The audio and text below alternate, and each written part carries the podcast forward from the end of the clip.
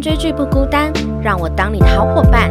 欢迎收听 JJ 爱追剧。Hello，大家好，我是 JJ。今天这一集呢是要来聊这个五月二十九号刚完结的《火神的眼泪》。如果你有在 follow 我的 Instagram 的话呢，你就会看到我最新一篇贴文。哎，我的 Instagram 可以搜寻 JJ 爱追剧哈，都可以找到我。Instagram 最新的一则呢，就是在聊我看完《火神的眼泪》结局的两个状态。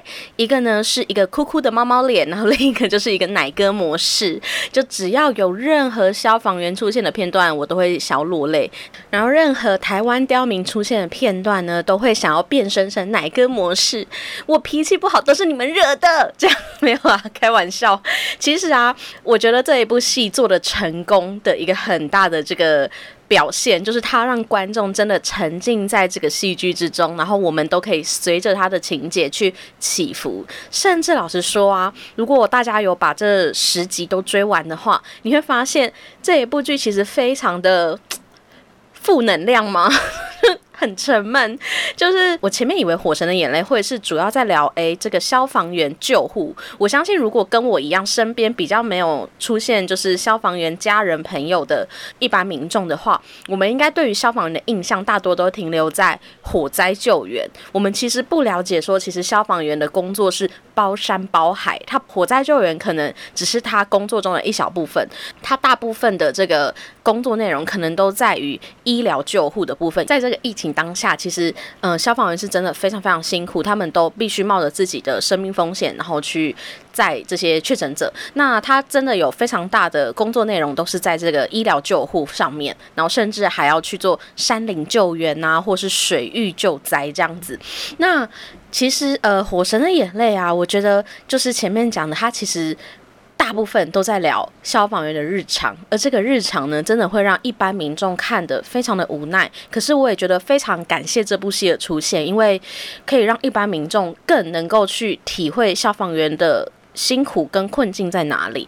那我今天呢要来聊，当然其实大家都大多聊的差不多了。那我特别特别想要推荐的是 KKBOX。呃，收听这个他们跟《火神的眼泪》的制作团队合制的这个特辑，那他目前呢，总共是已经出了七集了。主持人呢，就是《火神的眼泪》导演蔡盈娟。那在这个特辑里面，他其实讲了，他会邀请很多真实的这个消防职员，或是消防员的家眷，或是呃消防员曾经受过救难的民众。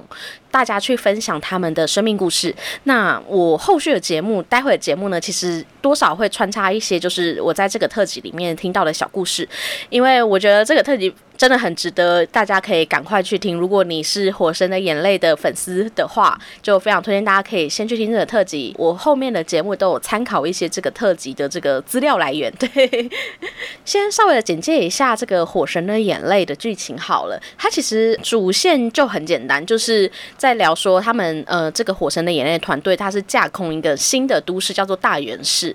那它有一个消防局里面有一个同安分队的消防队员里面之间的故事。在每一次的救难过程之中啊，你都可以去看见消防员在进行救灾救援的无奈跟跟痛苦。到底我们在救难过程中要遵守 SOP 吗？那如果破坏了 SOP，反而造成民众的损害，这个损害又要由谁负责呢？在救护的过程中，又会发现说，哎，其实有很多台湾民众受到一点小小的伤，可能只是小朋友擦伤，或是只是流浪汉在路边喝醉，他就需要去叫到这个医疗救援。那在这个医疗救援的过程之中，其实非常有可能是在支援这个伤害程度没有这么大的民众的时候，可能另一处正有非常需要这样子医疗资源的伤患存在，所以。在救护资源的选择之中，你会发现民众其实常常会有一点点所谓的滥用吧？对，但当然，我相信大多数的人也都还是可以拿捏清楚，说我到底现在需不需要叫救护车。在他这个消防员的这个日常生活之中，我们也同样的看尽了社会百态。人在面临危机的时候，真的有各式各样的面孔。人民回馈的可能有时候是以自己的利益为优先的考量。并没有办法体会消防员的辛苦。那《火神眼泪》其实这整部剧啊，主要有四个角色。那这四个角色呢，他们各自的角色设定其实都有一些些点出，除了消防员以外的他们的家庭背景的问题。那像是呢，我们的温升豪他所饰演就是邱汉成邱 Sir，他算是这整个同安分队里面大家的暖爸，他是一个非常负责任而且事大局，而且很有领导能力。然后在大家他非常需要。帮助或是低落的时候，他都会挺身而出，然后去疗愈你。像后面这个林柏宏所饰演的张志远呢，他得了这个 PDSD 的时候，他会像一个非常暖心的爸爸，告诉你说，如果你想要先救灾，你必须先真实的面对你自己。他非常善于体察周遭同人的这个。困难，他同时反映的一个问题呢，就是在选择当这个拯救世界的英雄的时候，你同时也在失去成为一个家庭的好爸爸的机会。那其实他已经算是非常尽力了，可是因为消防员他的工作制度大多是做二休一，工作两天然后休一天，那这一天他通常也都只能待在家补眠之类的，就是而且这个休息呢，其实也是在一个 stand by 的状态下。那他本身呢，其实是有老婆，然后有两个小孩，可是他就因为他担任这个消防员的关系，他已经错过他两个小孩的出生。那小孩的照顾呢，也几乎都是妈妈在照顾。那妈妈的话，其实真的非常辛苦。他老婆一直以来都，他已经很尽力的去体谅这个秋 Sir，但是。如果大家能够体谅，就是家里有两个小孩，还是一打二，然后两个小孩又是在学龄前，他根本没有救援的状态下，他其实真的很希望自己的老公可以放弃当消防员这个职缺。所以在秋 Sir 的身上呢，体验到的就是不只是他身为消防员的热忱，还有他在这个家庭与天职之间的拉扯。有时候你就。没办法尽善尽美，你必须做一个选择。那在故事的最后，其实秋瑟他有做出一个，我觉得看起来也没有比较好的选择，诶，就是他让他的小孩跟家庭呢，就是回到这个娘家，然后他至少他老婆是有一个支援在的，可是。这样子的选择到底会不会造成家庭的失和，我们不得而知。他其实后面没有提到。那第二个角色呢，就是同安分队的女侠，她是唯一的女性，就是陈婷妮所饰演的徐子玲。那徐子玲会成为这个消防员的过程呢，其实是来自于，我觉得是她是一个单亲家庭，她妈妈呢一直灌输她一个观念，就是她爸爸是不要他们这个家庭的。那这个原因是因为她是女生。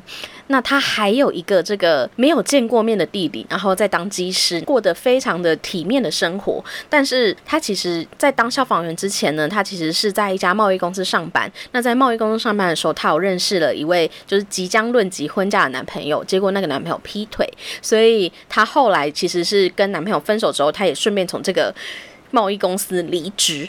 那之后，他才转职成为消防员。为何是走到消防员这一条路？因为毕竟转职有这么多条路嘛。但我觉得他会想要成为消防员，一部分是想要证明自己是我虽然是一个女生，但我不需要去接受别人对我的性别有所歧视。尽管他到了这个。几乎都是充满男性的这个职场，甚至这个职场里面有一些前辈啊，会酸言酸语说女生就该待在家里，好好的就是结婚，然后相夫教子，不要来做这种出众的工作。对我在看紫菱的这个角色的时候，我觉得我非常能够体会，因为，嗯，因为我不知道有没有在前面的节目中提过，其实我出生的家庭是有一点点传统的，甚至是有一点点重男轻女的。但是像我这样子重男轻女的状态下成长的女生呢，我应该要更对就是性别平等这个议题特别的有感，对吧？但是老实说，其实对于就是那些性别不平等言论，我没有这么有感觉。为什么呢？是因为。我在成长过程中，我对于重男轻女这件事情，我已经跟他和解了。就是我觉得有时候男性被过分的期待啊，其实他们也有他们的压力跟难处存在。那这是在我成长的过程之中，我才体会的事情。我的人生其实我一直都不用性别来定义我自己，就是诶，我现在讲是很认真，就是我觉得我的成长过程其实跟紫菱是很像的，就是越多人认为女生做不到的事情，我就会越做给你看，就是我不会因为性别去阻碍任何就大众觉得做不到的事情，我们尽量去摆脱身为女性的这个原罪吧，然后我们也可以很坚强，甚至是比男人还要强。对，那所以其实紫菱她身上除了就是她有这个转职成为消防员的。人生经历之外呢，还有他在对抗这个性别歧视的这一个部分，就是在男性为主的这个职场，他要如何生存？但是在这之中，他其实没有这些学长在的状态下呢，其实他的同辈都是非常的尊敬他的，因为他的做事能力真的非常的好。那还有他的这个后面跟他有爱情线的这个刘冠廷饰演的林逸阳呢，呃，他的绰号叫做林阳。你一开始看到林阳这个角色的时候，你会觉得他是不是有一点这个 情绪控？管有问题哦，就是 就是很容易发火，人家一讲什么就会点燃他的怒气。但是你看到后面呢，你真的会觉得林阳是对消防员这个职业是真正用自己的热情、用自己的热血去参与他的。他在救灾现场呢，是永远都是冲第一个。那救人呢，也是以这个。资源为重，他心里我觉得他有一股非常热血的信念，就是他来成为这个消防员，就是救人第一。所以当他如果遇到其他民众啊，对于救护资源的滥用的时候，他会特别的愤怒。当然，当然，他在里面有一些真的有一点情绪控管问题，例如就是有一个喝醉的人，然后他每次就是滥用这个医疗资源。那有一次因为他滥用的关系，以至于另一个伤患就是等不到救护车他就过世了，所以他就一气之下他就拿了针筒去刺了这个喝醉的人，这样子这个行为真的是不应该啦。对，所以他也是唯一一个愿意为体制发声的人。当他看到这个秋 Sir 啊，因为为了救人第一，然后先破坏了 SOP，然后把民众的家把它拆掉，然后发现啊，一切都是一场乌龙，然后被民众控告的时候，他是唯一跳出来，然后帮秋 Sir 就是说话，之后还帮他做募款的这个行为的人。哎，这个要讲到很气的，就是消防员明明就是按照这个流程在救灾，可是如果发生了事故的话，却是消防员要理赔。这是合理的吗？因为我不是这方面的专业。那其实后面会提到说，就是呃，消防员在这个体制下他们的困境这样子。那林阳呢？我觉得他是全消防队里面最热血的人。那他会成为消防员呢？其实也是因为消防员的薪水比较稳定，那也是比较高。那他是为了家庭的生计，他有一个辛苦工作的妈妈，还有一个就是还在上课的弟弟，他都是为了扛起家庭的生计，然后非常的有责任感。来做了这个公务员，其实也许有非常多的公务员都是像林阳一样有这样子的背景，就是必须靠这一份薪水来养活一个家庭的。其实，嗯嗯，其实我觉得所有的社畜大概都是这种感觉，就是 面对很多职场的鸟事啊，其实我们也都是靠着就是我们要养活自己、养活家人的这种。想法在过生活，去撑下去，对，所以林阳啊，他虽然看起来好像一副情绪控管有问题的样子，不过其实你才知道他是唯一一个在这个消防员里面愿意为体制勇敢发声的人。那他的结尾其实就是有一点，唉。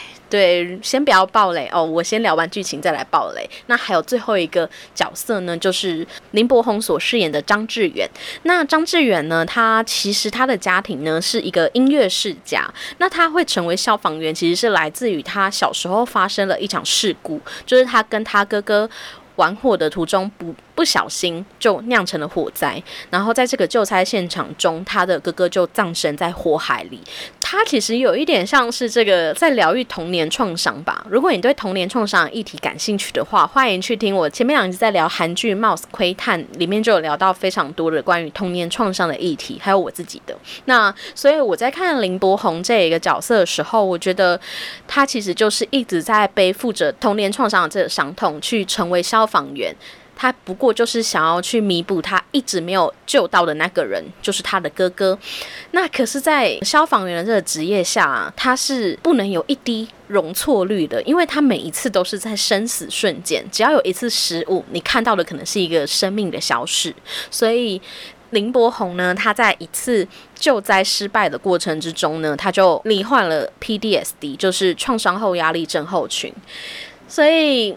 在夹杂着他过去对于哥哥的罪恶感，他一直以来都会有一点点幻觉的现象，就是他会看见他哥哥这个角色在跟他对话，然后在他后面发现这个 后面发生这个救援失败的时候，他会一直看到那个死者出现在他的眼前，所以他在罹患这个创伤后压力症候群啊之后的状态都不太好，以至于他在。最后的一场大型救援之中，差一点就葬身火场之中。对，在看张志远这个角色的时候，你就会发现说，其实越是专业的人，他是越害怕承认自己的脆弱，然后他是非常努力的想要从当年那个小小孩的他的事故现场之中走出来。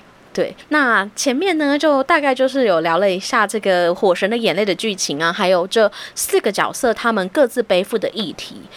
那后面呢，我们就来聊一下这个消防员的眼泪，因为这个火神的眼泪其实就是在聊消防员的困境。那后续的情节呢，我应该就会开始有更多的暴雷空间喽。所以如果你还没看过这出戏的朋友，非常欢迎你可以先按下暂停键，然后左转，然后先去把这部戏看完，然后再回来继续听我的 podcast。那后面开始呢，我就会有一些暴雷的情节。那这个消防员的困境啊，其实。我真的非常建议再提一次，大家可以去 KKBOX 上这个《火神的眼泪》的特辑。他其实导演呢，他访问了非常多真实消防员、还有消防员的家属、还有被消防员救护的人的案例。所以你就会发现，其实你看这出戏呢，你以为这些无奈的日常好像是一个戏剧效果，但实际上你听过这个 Podcast 或是在网络上看到那些新闻之后，你就会知道啊。这是真的，甚至现实世界可能比我们想到的还要夸张。那我大概是会从这个消防员呐，还有家庭跟体制，还有民众这四个面向，然后去聊这个消防员遇到的困境。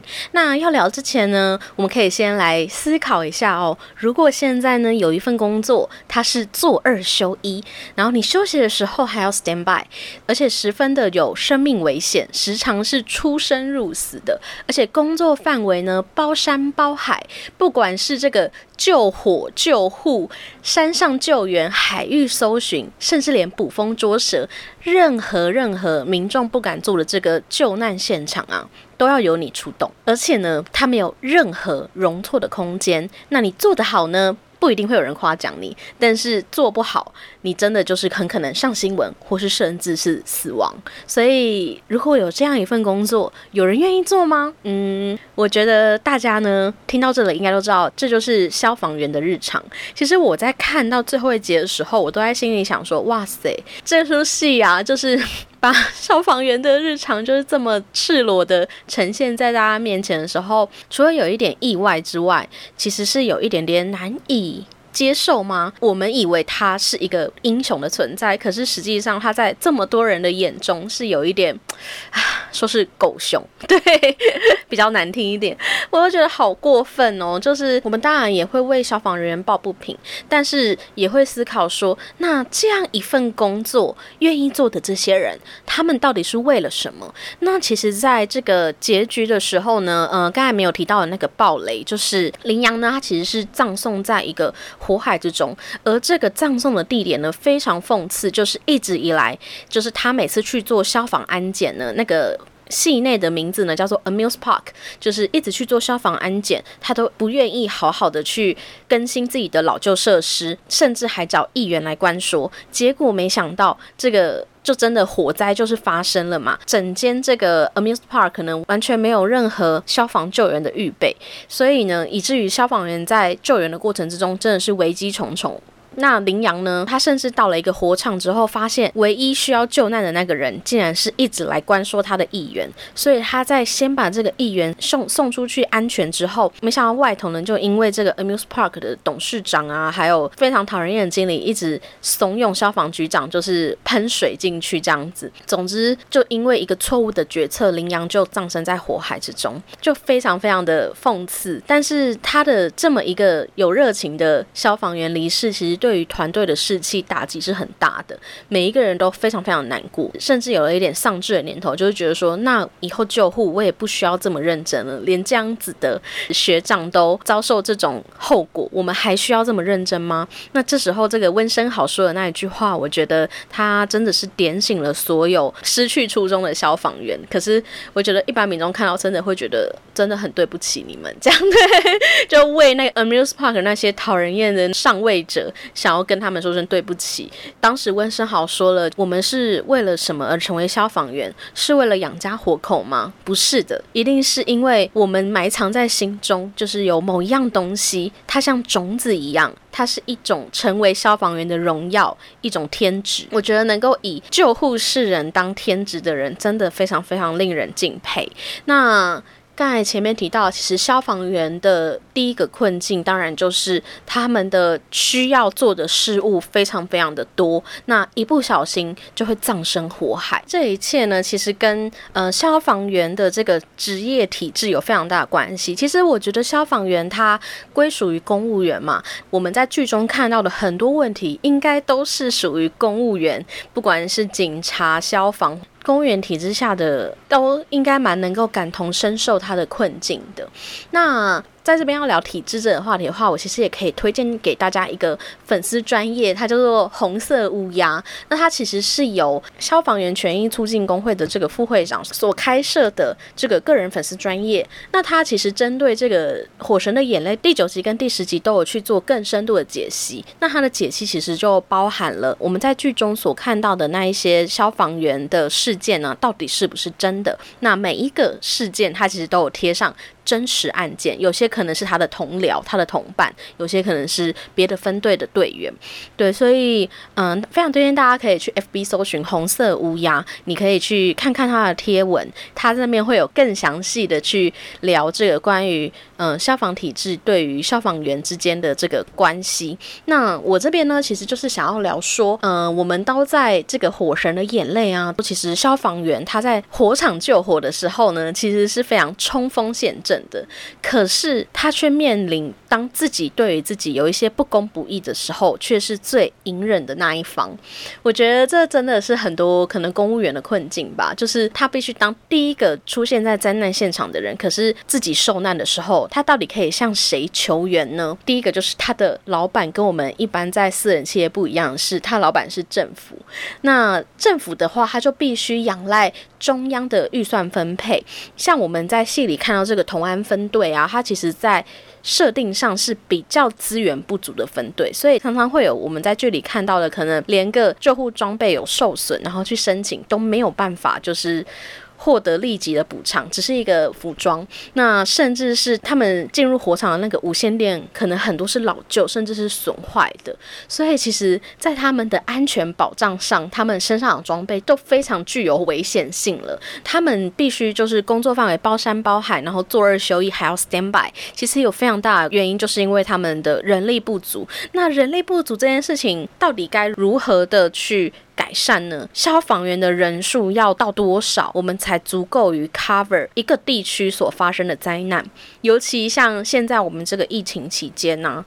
呃，如果你住在双北地区，你应该非常常听到救护车跟消防车在不断穿梭在街道上的声音。这部剧在疫情之中就是上映，是一个非常非常符合现况，而且也可以让所有的民众去思索，我自己到底需不需要这些救护资源？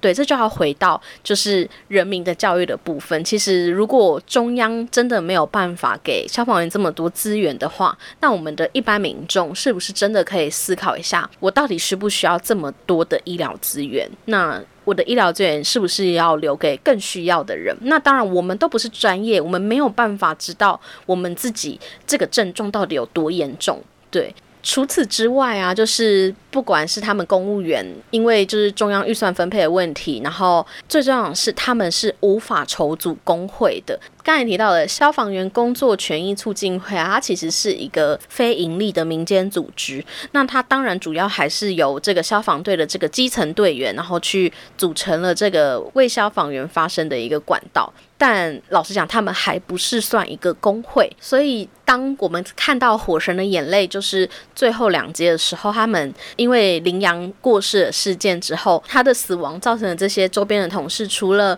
找回自己的初衷之外呢，另一个就是对于体制的改善。所以这个紫菱他其实在结尾的时候，他有去找被羚羊救的那个议员询问说，是否有可以上呈法案的可能性，一直跟他有一些些小小过节的这个国胜学长啊，他其实也。偷偷的变装，然后去参与游行，然后去帮消防员讨回权利。可是你要看到他们在参与游行的过程之中，都必须戴着口罩、帽子，不能被认出来。这件事情其实真的是非常的辛苦的。那其实，在体制。上面呢，我们在这出戏里就是看到了非常非常多的困难嘛。那除此之外呢，其实还有前面提到的这个秋 Sir 消防员家眷的问题。你想要成为这个拯救世人的英雄，还是一个家的好爸爸？其实我觉得消防员在家人的困境里其实是更痛苦的，因为家人就是他生活中非常大的支持来源嘛。可是如果连家人都难以支持的话，其实是在心理层面。面上会有很严重的负担。那你在《火神眼泪》啊，就可以看到说，他们在受了伤之后呢，是不敢让家人知道的。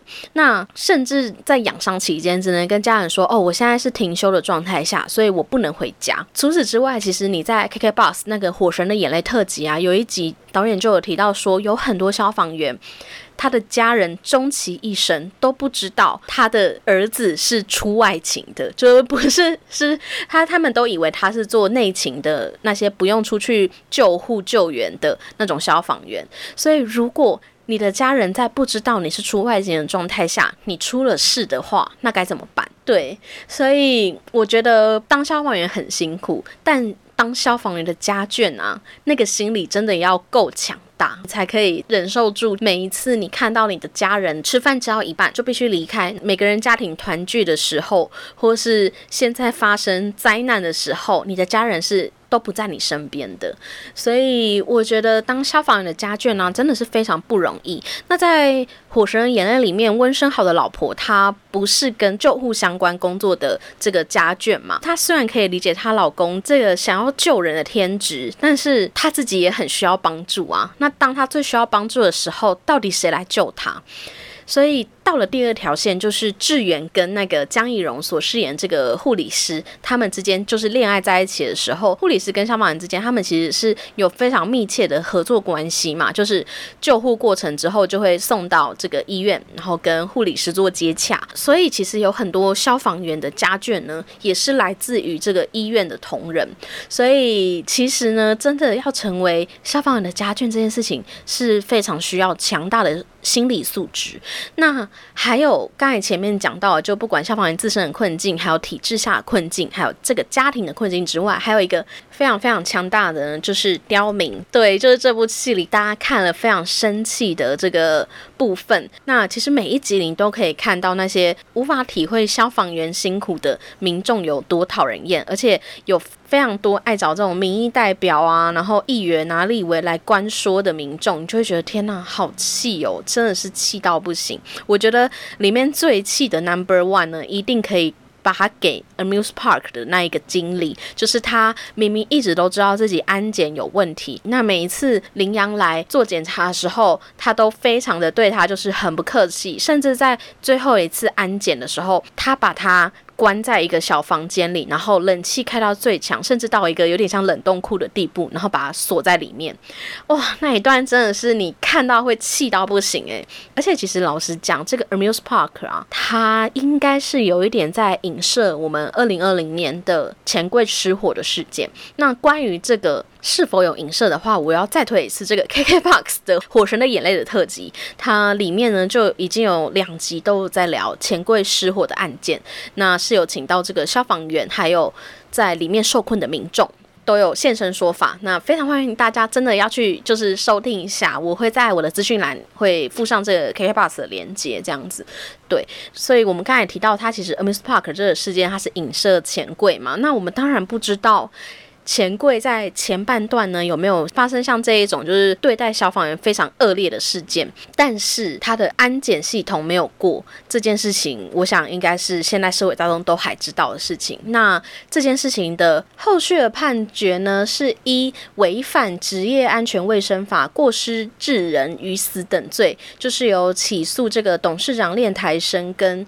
迪广公司跟起诉这个相关的负责人，但其实还有相当多当时这个受难的民众，他们是说他们在事件过后，其实并没有真的得到就是一个非常具有诚意的道歉。其实我觉得他会把钱柜事件呢，在影射到最后两集，他其实就是因为他里面曾经讲过一句话，就是其实人们对于火灾事故的遗忘程度是非常高的。所以我不知道大家在看了最后这两集的时候。你会不会在想说，哎，对耶，台湾去年还是前年，哎，还会有点忘记时间，就是发生过这个钱柜火灾的事故。那真的非常感谢这一部戏，就是让一直以来就是民众很容易淡忘的话题，可以以这种比较平易近人的方式，又再度提醒了大家。那其实，在前面讲就是台湾的这个所谓的 刁民，就是不尊重专业的人啊，真的是不少。那尤其在这个疫情当下，我们每天如果我在看新闻的话，就会看到有非常多人都需要警察去劝告说：“哎，你为什么不戴口罩？”那叫他戴了之后呢，他还会非常生气的吵闹。那其实这部剧啊提到的相关关于刁民的细节真的非常多，不知道大家对于刁民的这一个描写啊，哪一个是让你最有感的？不过我后面想要提到的事情是，嗯，其实我在。看到第十集的时候，我都一直在等这个剧啊。它虽然主轴就是在聊消防员的日常嘛，那我们看了当然会觉得很心疼。但是我相信还是有大多数的民众是非常尊重专业的。那像我的话，我其实也会在想说，如果我像那一些民众啊，就是可能我的家就是失火了，或是我的家人，或是我。可能遭受了这个需要医疗救护的时候，我的情绪会不会也跟那些刁民一样，就是失控？其实我说他刁民也不太好啦，就是我觉得他们其实都是，嗯，为什么他们会被说是刁民？大家有想过吗？其实就是对于知识的落差，因为在面对一个火场的时候，我们跟消防员一样。我们都是面对火场的人嘛，那为什么消防员可以冷静沉着的应对？很明显就是他就是拥有专业知识的人。那我们当然一个就是要尊重他。那第二个是我们一般的民众到底在。发生这些需要救难救护的时候，我们是不是有事先准备的可能性？